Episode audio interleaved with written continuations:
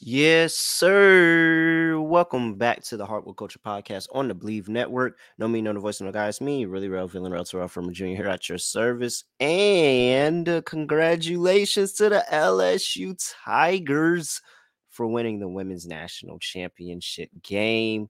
I gave out that lean at the end of the show. I, I did end up getting down on that bet. So that was a really good, really, really, you know, I don't even want to say no sweat because Iowa did make it interesting in the second half, but man, and it was, you know, basically what I talked about. And I just thought that LSU had more shooters and they would be able to shoot the ball, and their bench really, really came up big.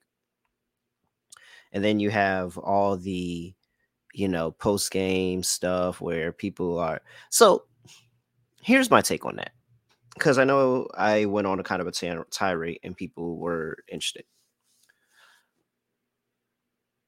So, on the side of me, I have no issue with what Caitlin Clark has done all season. I have no issue at all. I don't think it's annoying. I didn't think that she was being a pest. I didn't think all of that, like all this other stuff that, you know, people, I didn't think, I didn't have an issue with anything she did. I also have not had an issue with anything Angel Reese's did all season my issue comes is because they both are essentially doing the same thing of taunting, showboating, whatever you want to call it, trolling, whatever, you know, whatever you want to call it. I just call it ball. Like I just call it ball. You when you play ball, you talk shit. Like that's what happens when you play ball. You talk shit. When you're good, you definitely talk shit. The people that don't talk shit are losers, honestly. Like even the best of players talk shit in their own ways. Tim Duncan talk shit. He didn't go out there and start like, you know, joking on you or nothing.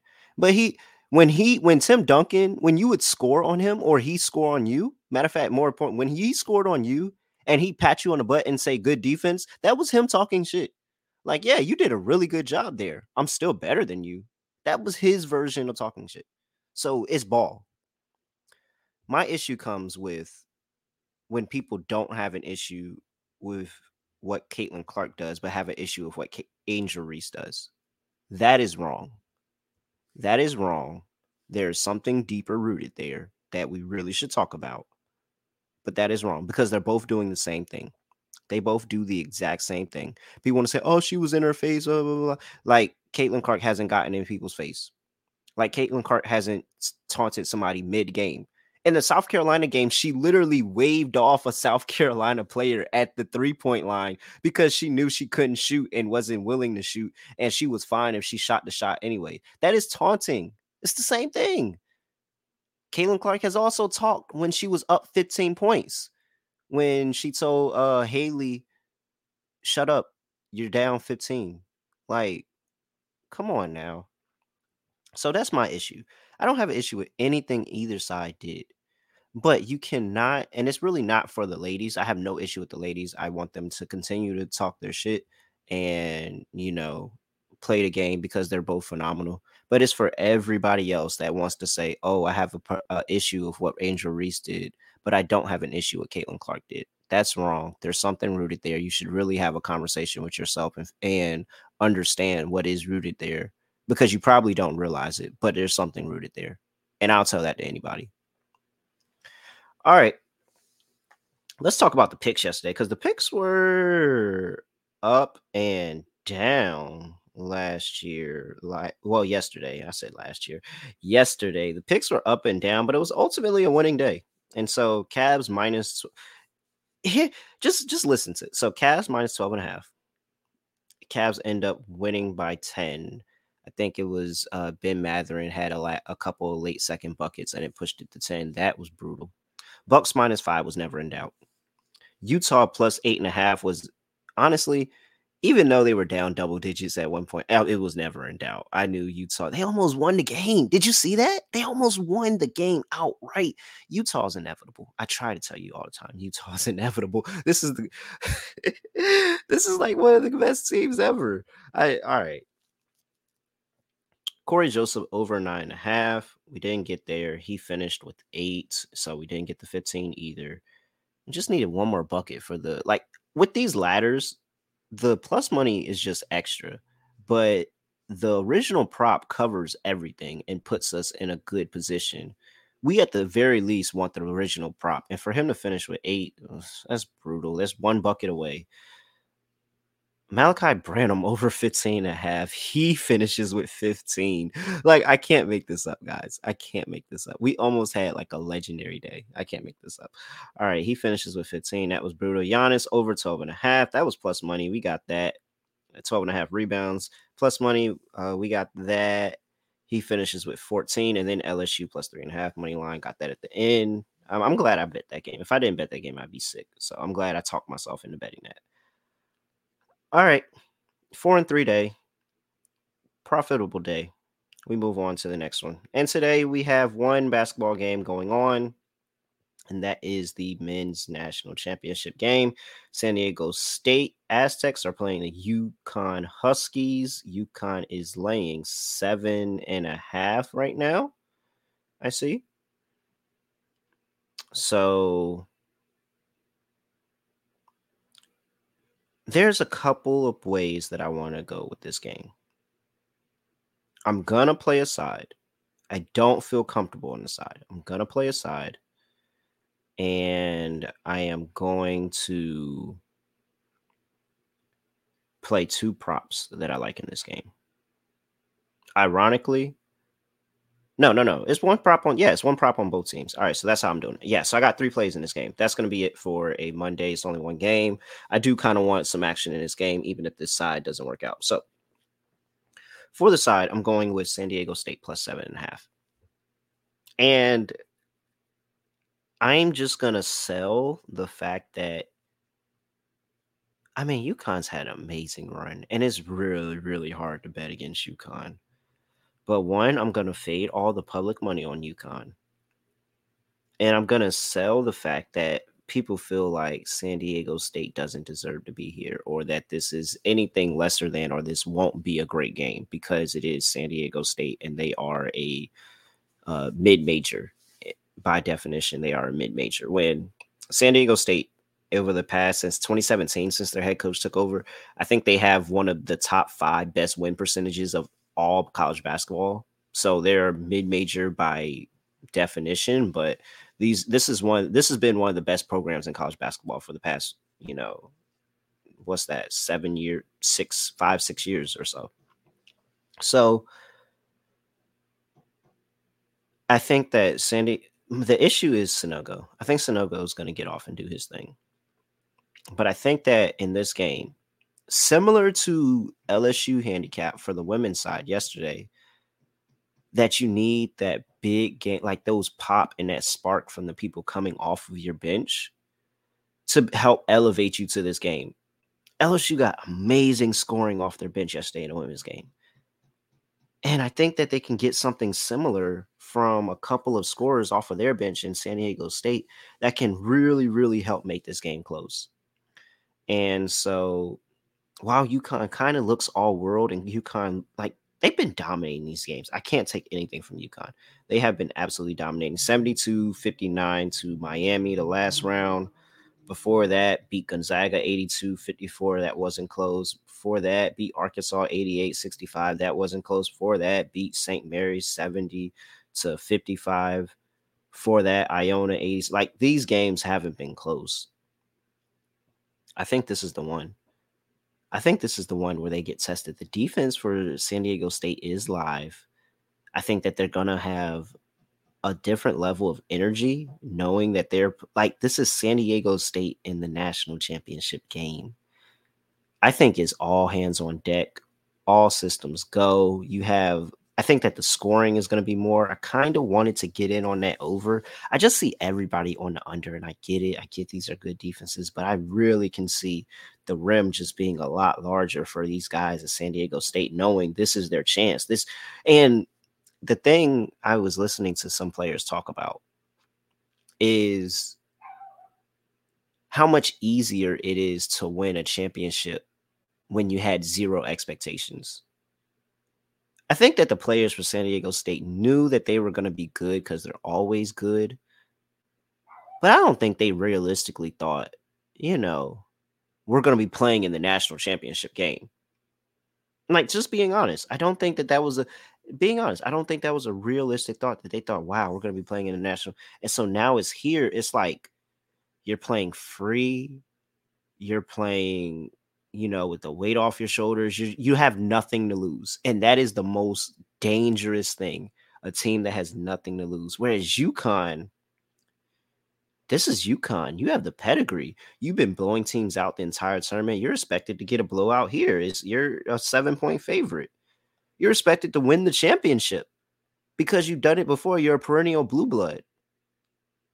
And so it feels like where San Diego State's happy to be here, they can play a little bit more free. There's a lot more pressure on UConn.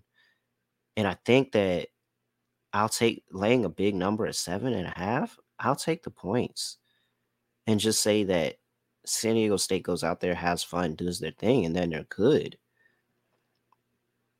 So, all right. Yeah, I'm going. Oh, and look at this. Just popped up in a group chat I'm in. This just made me feel a lot better. But Drake has two bets on the national championship. He has $250,000 on UConn to win by six to 10 points, and he has a $100,000 on UConn to win by a more. Well, I'm just getting to fade Drake here, guys. Like, come on. I, I'm always going to take the opportunity to fade Drake in his sports bet. So 100%, yeah, that just made me feel better about the San Diego State plus seven and a half. So that's what we're doing. San Diego State plus seven and a half. All right, let's move on to our player props. For my first prop, I'm going to just go ahead and give out the chalk one. And I'm going back to Sanogo, man. I mean, Sanogo has done it the entire tournament. He's been dominant, by far their best player. We the the best big out there for sure. So here I see Sanogo's rebounds listed at hold on, my screen moved on me. So Sanogo's rebounds are listed at seven and a half minus 140 let's read off what he's done in the tournament, aside from the fact that he averages 7.6 on the season. This tournament, starting with Iona, he's had 13 against Iona, eight against St. Mary's, eight against Arkansas, 10 against Gonzaga, and 10 against Miami. He has hit this in every single game in the tournament. Why would we not? Why would we stop now?